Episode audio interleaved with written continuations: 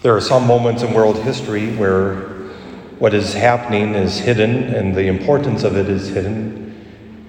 Sometimes uh, it takes years to understand the importance of a single moment or a single word.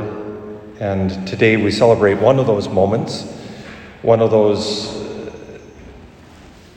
incidents, perhaps, and the importance, if we really reflect more fully on what we celebrate today, becomes more real.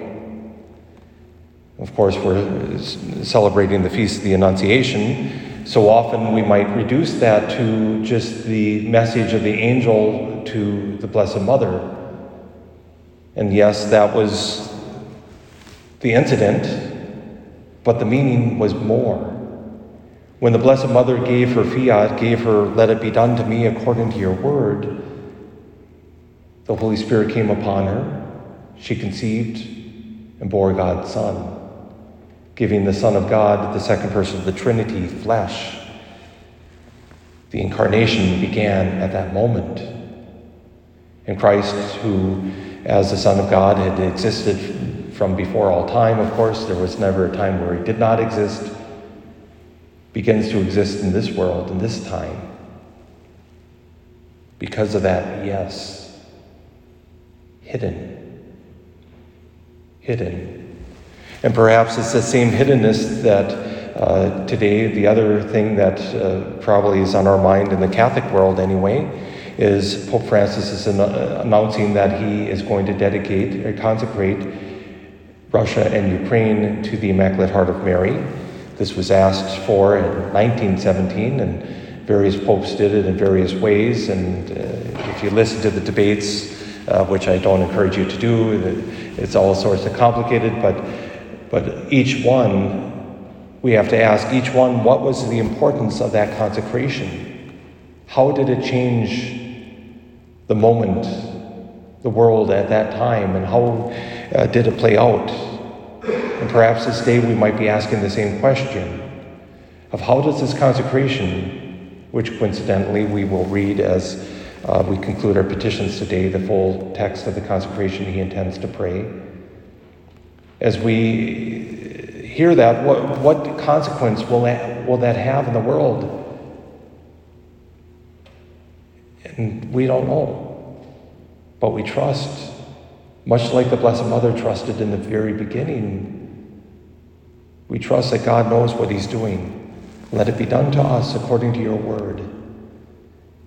And while we focus maybe on that fiat, let it be done to us, it's the according to your word that I find most important. According to your plan, according to what you have prepared from all the beginning of all time. Let it be done to me.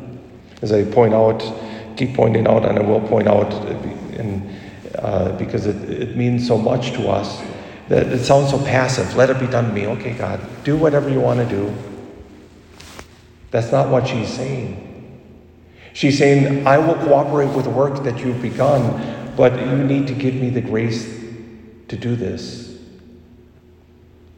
How much more so do we then need to follow that model? Let it be done to us we will cooperate with what you want to have done.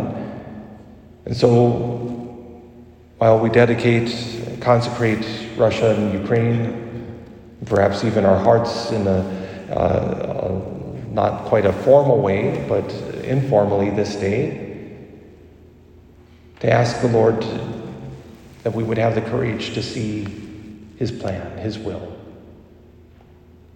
That we too in the hiddenness of our lives would bring Christ to others. That not that we are the Blessed Mother, but that we would bring Christ to others. And that those that need to hear Christ, those that need Him as He truly is, can have their hearts moved to conversion. Yes, I know, and you probably have heard certain. Uh, politician quoting scripture last week and saying Christ is on our side, basically. I'm not so sure. We need God's will to be done. And so, why do we consecrate in the very beginning? In the very, we might ask that question, and, and we hear that even that word being used by the author of Hebrews in today's gospel or second reading. By this will we have been consecrated through the offering of the body of Jesus Christ once for all. The will of God consecrates us. So we consecrate ourselves. We make ourselves holy. And we offer this day all that we are to the Blessed Mother, knowing that as a good mother, she cannot help but take us to her Son. This is all part of God's will, all part of His plan. The more and more, and I, I, might become a broken record of this, but the more and more I look at my life these last six weeks that I, you know, with, with my mother's passing and all, the, all those things, the more I begin to realize all the good and all the bad, everything that it is, is God's will.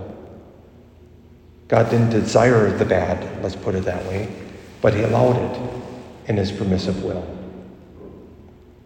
And so this day, can we consecrate ourselves more fully to the will of God? To follow the, bless- the model of the Blessed Mother. Let it be done to me. I will cooperate, Lord, with the work that you've already begun. Let it be done to me. Help me with the grace I need to continue it.